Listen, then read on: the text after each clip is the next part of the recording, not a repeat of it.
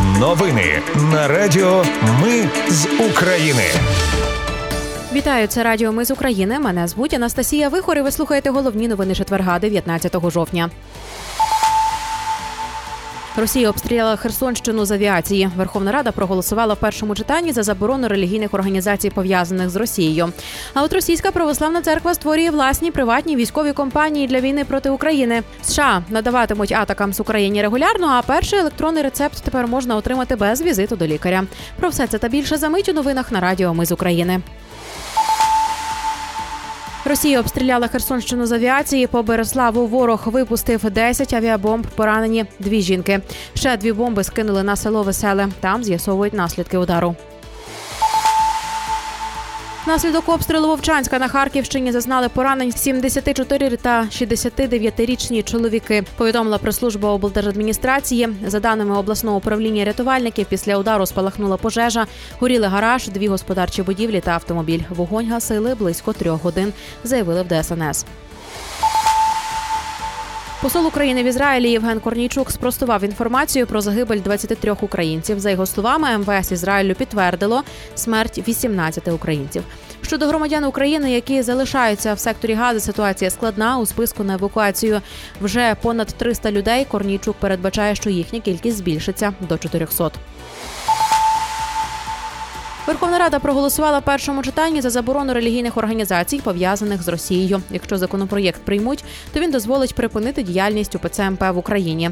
Далі в межах комітету з питань гуманітарної та інформаційної політики оперативно створять робочу групу для ретельного опрацювання правок та пропозицій. Повідомила нардеп Євгенія Кравчук.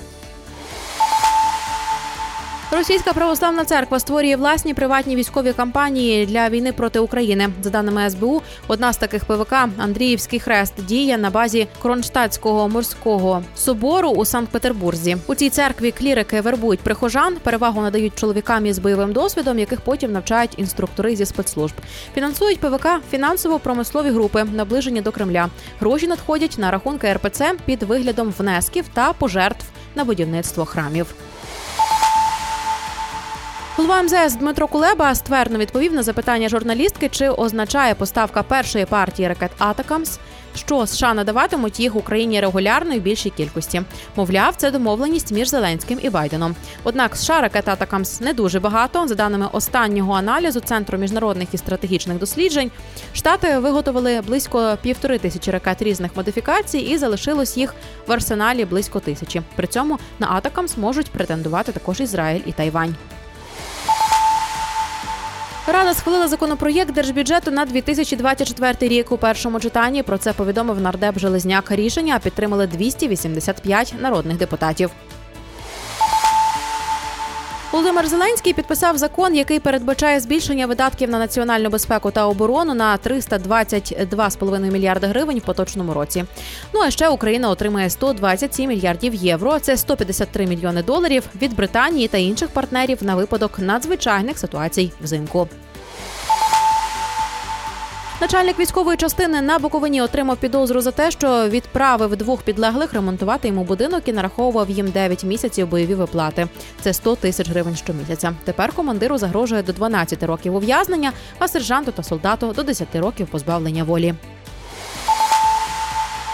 НАЗК виявило ознаки незаконного збагачення в начальника районного територіального центру комплектації Одеси на майже 47 мільйонів доларів. Сім'я В'ячеслава Кушнирова придбала нерухомість і автомобілі без достатніх офіційних доходів. Матеріали передали для подальшого розслідування.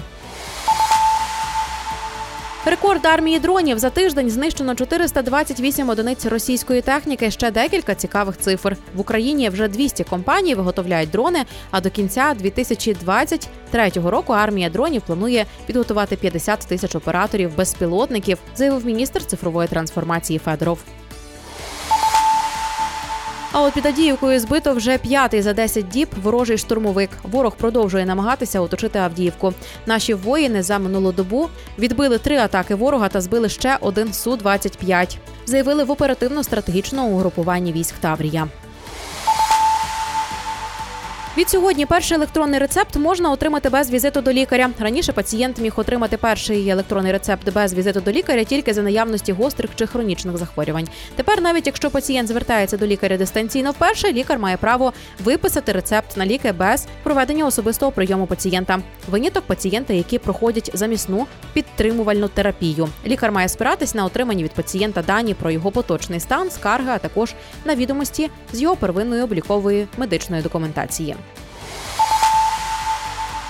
Ну і від 21 жовтня, тобто суботи, для відвідувачів почне працювати оглядовий майданчик на щиті монумента Батьківщина мати. На день буде не більше ніж 10 підйомів. Території меморіального комплексу відкриють вже завтра. Повідомили в офісі президента.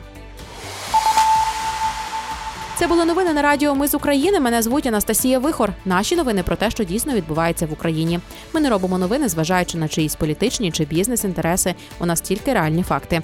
Якщо на вашу думку, те, що ми робимо, важливо, підтримайте нас. Заходьте на сайт Ми з України.ком та тисніть кнопку Підтримати. Почуємось. Радіо Ми з України перемагаємо разом.